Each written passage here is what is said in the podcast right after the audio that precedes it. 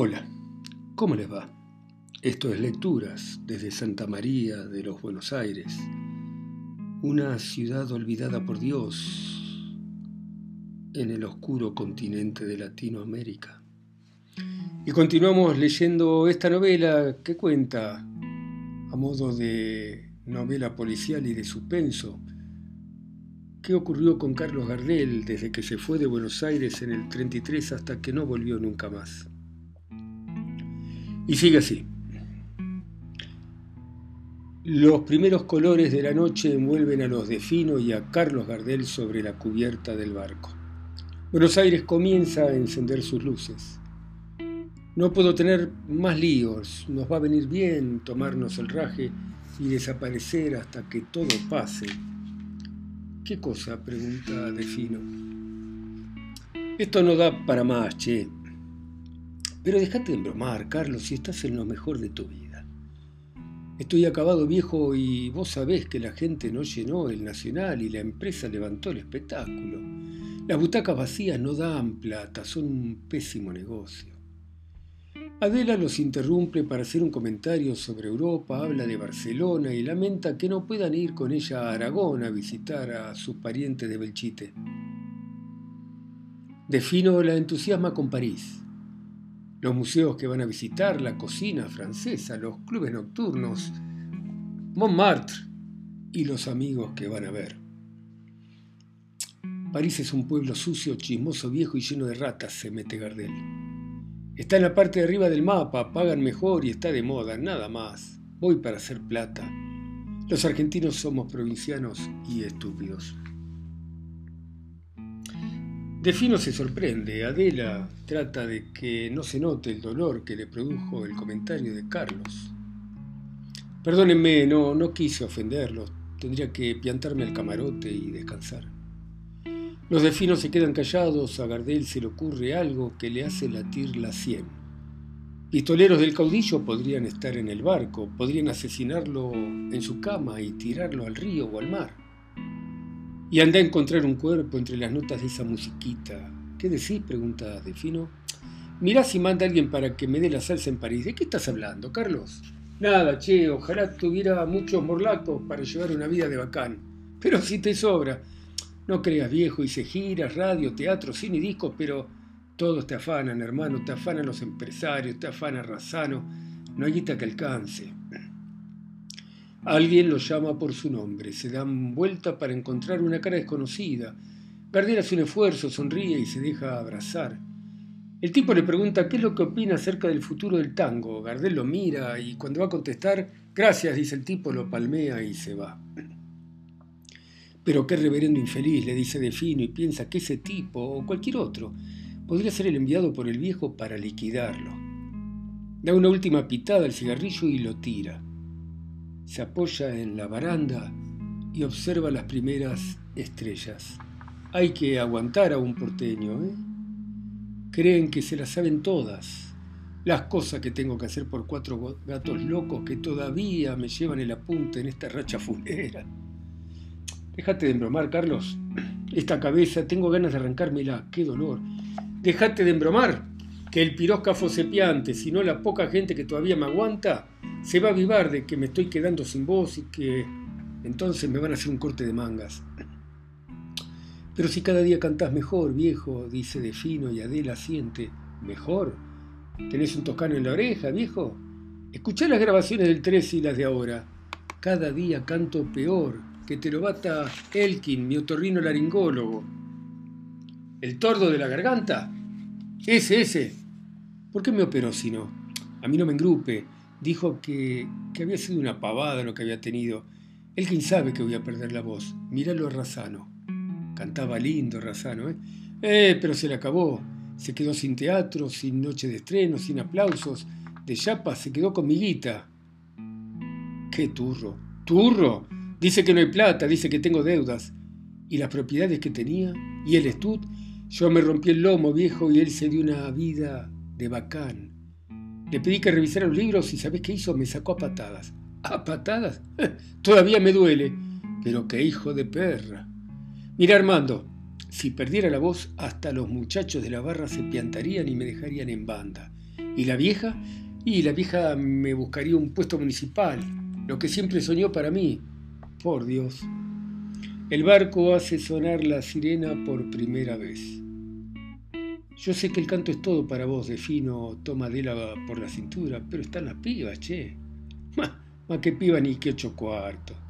Si te hace falta un consejo, dale, decime algo con tu chamullo tan de bute, decidor y campechano, Carlitos. Pero déjame, su maldí me duele la azotea. Ya va a pasar. Adela busca en su cartera un geniol. Tome, Carlos, le va a hacer bien. Cardel se lo mete en la boca. Anoche recibiste los viandazos de la suerte mistonguera, ¿no? Con llorar nada se gana. Perdóname, viejo. Estoy cansado, quiero una cama. Adela les pregunta si no les parece hora de entrar y cambiarse de ropa. De fino lo mira Gardel. ¿Qué decís? Aguantame un cacho, ¿sí, Adela? Como usted diga, don Carlos. Pero estoy segura de que un baño caliente y ropa limpia lo va a poner de buen humor. Gardel le pide a Defino otro cigarrillo y lo enciende. No tiene ganas de baño, ni ropa, ni nada. Es de noche y en unas horas el barco va a zarpar. Las luces de Buenos Aires se ven borrosas como en un sueño, como si una niebla las quisiera cubrir. ¿Cómo junto la guita que le debo al viejo? piensa Gardel. Los de Fino discuten acerca de lencería francesa mientras Gardel imagina el paisaje, los salones, la música y el champán. ¿Habrá alguno pensando en cachar un bufoso como para volarse los sesos? Los años no pasan el cohete, hermano. Que anuncie otro, otro, que Carlos Gardel se retira, señores. Sí, sí, el popular cantor, el morocho del abasto, la célebre vedette del sur, américaine, mesdames, messieurs, le chanteur de tango à la mode, le chanteur argentin, deja los escenarios porque pierde la voz. Y Barceló le va a meter tantos tiros que va a tener que laburar de colador. La noche sigue caliente y la luna asoma sobre el horizonte. Adela se apoya en el hombre de Defino y no habla. Gardel descubre que el geniol, el geniol le alivió el dolor de cabeza. El cigarrillo que fuma está a punto de terminar. La sirena del barco suena por segunda vez. Gardel se endereza, tira el pucho al río, y mientras los de Fino permanecen abrazados y mirando a Buenos Aires, Gardel da unos pasos por la cubierta. No ve que la noche es hermosa, clara, y que la ciudad está llena de luna y con sus luces que bailan sobre el agua. Imagina a los pasajeros en plena risa y burbuja de champán, en el extremo de sus boquillas de oro tratando de ahogar la soledad. ¿Habrá en este barco algún esbirro del viejo? piensa Gardel. Y vuelve a ponerse al lado de los de Fino. Armando lo mira. Carlitos, por lo menos la tenés a Isabel, ¿no? Dice. Sos tan notario, pibe. Tendría que dejarme de embromar, ¿eh? Sacarla de esa casa, cortarle los víveres a ella y a su familia. Mi mamá ya me avisó, te va a desplumar, Carlitos. Mira, no sé por qué me saqué fotos con ella, no la aguanto más.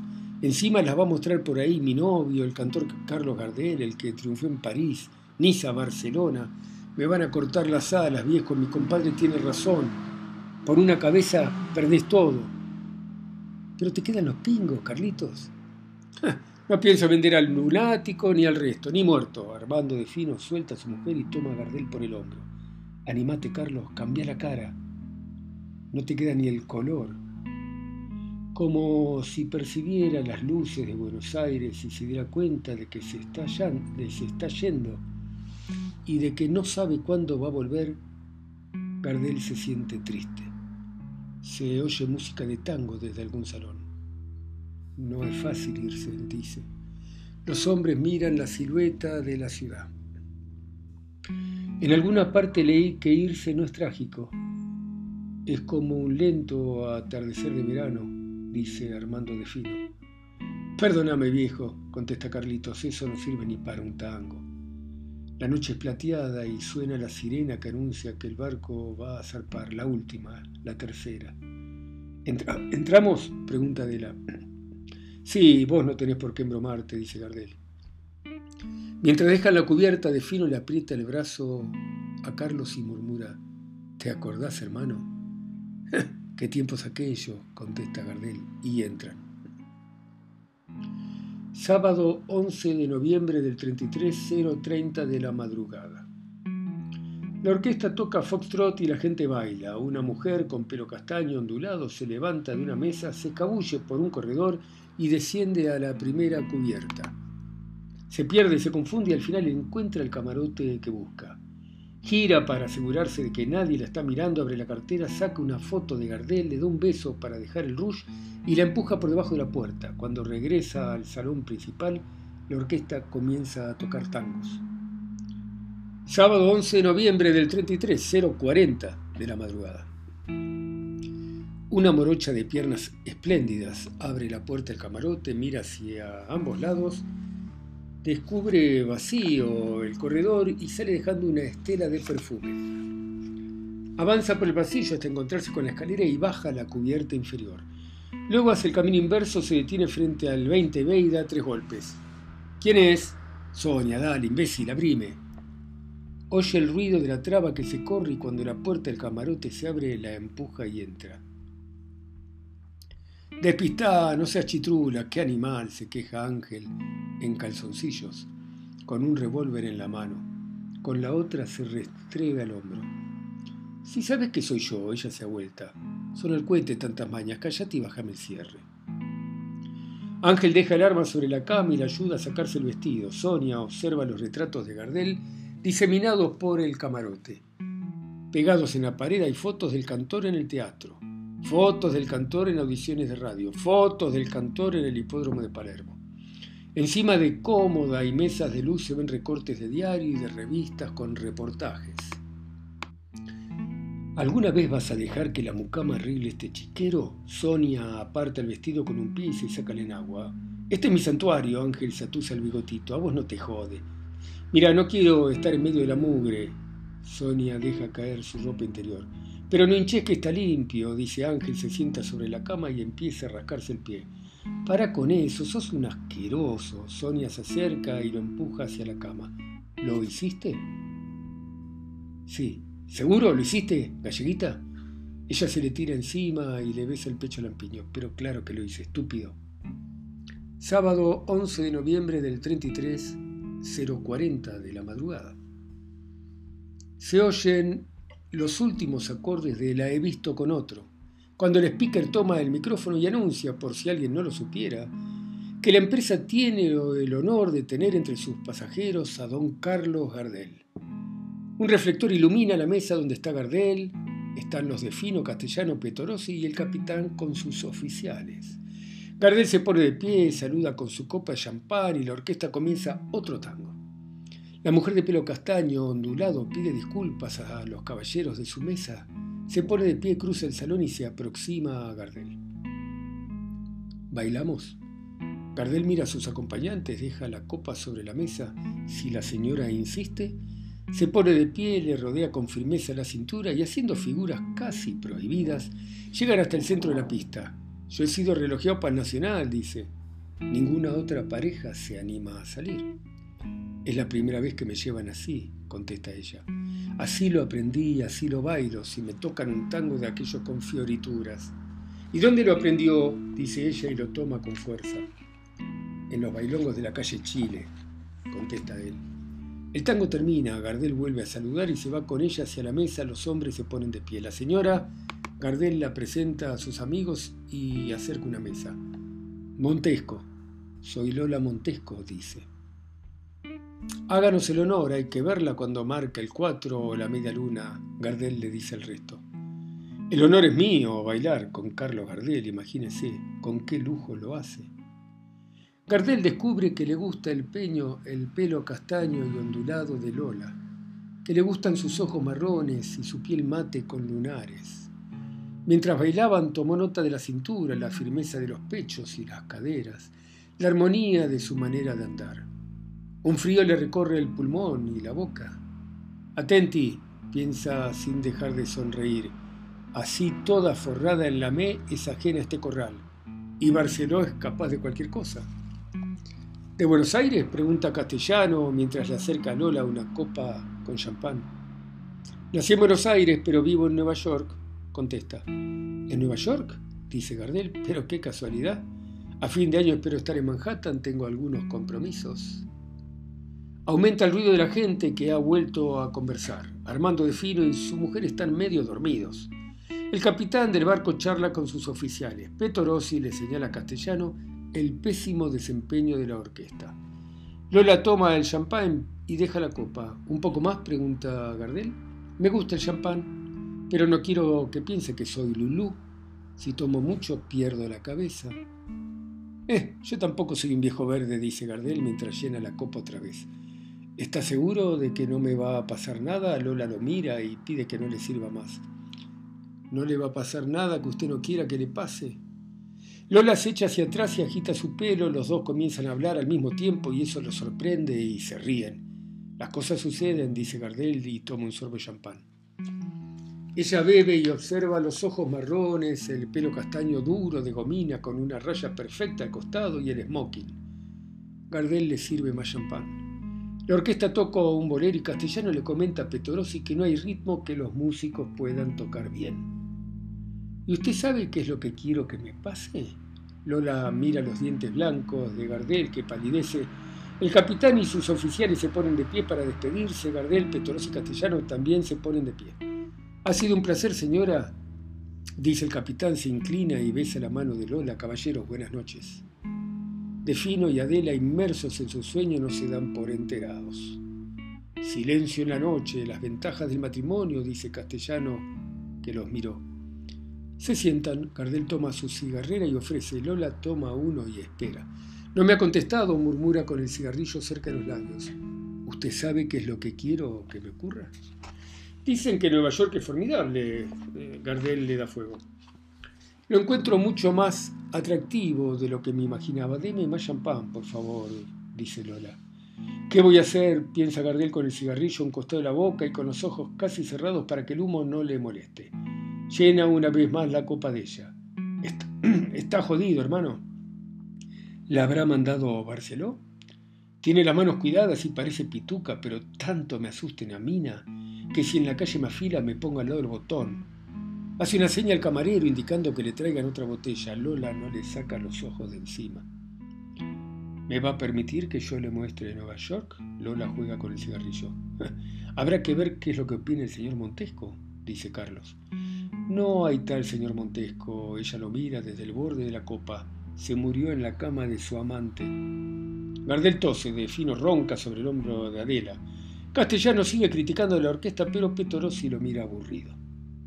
No tiene importancia, Lola fuma. En Nueva York ocurren esas cosas. Es una ciudad moderna, absurda, decadente. Yo le voy a hacer conocer el lado bueno. ¿El lado bueno? dice Gardel, la Quinta Avenida, Long Island.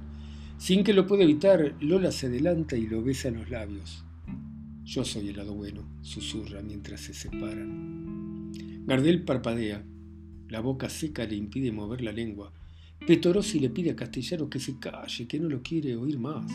Adela duerme con la boca abierta. Lola le aplasta el cigarrillo, se levanta y le ofrece la mano a Gardel. Salgamos.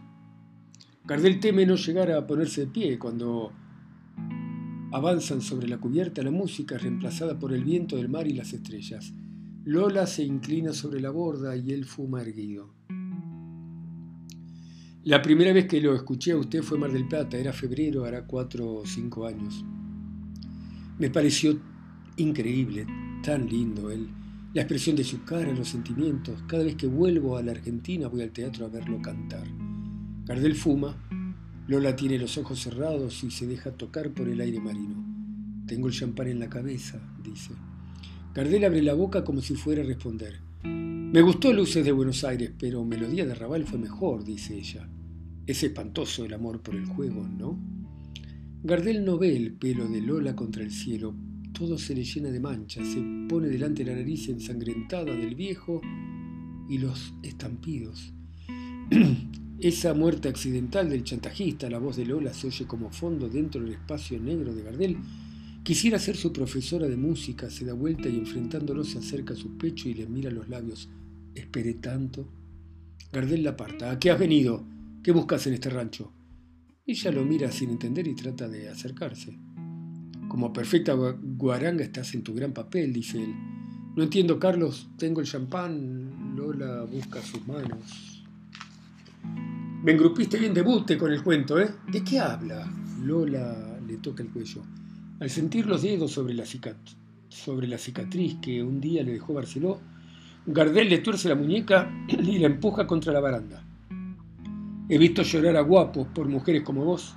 Me dolió, ¿qué haces, Carlos? No te hagas la estúpida, ya ves que por ese lado vas muerta con tu espamento. Gardel le tuerce más la muñeca y ella grita. Avisale al viejo que no quise romperle la nariz, que voy a cumplir, que me dé tiempo, soy un tipo de palabra. La suelta, la mira con desprecio y se va rápido. Con la mano dolorida y los ojos llenos de lágrimas, Lola lo ve entrar en el salón. Bueno, hasta acá llegamos, seguimos la próxima, ¿eh? Chau, chau.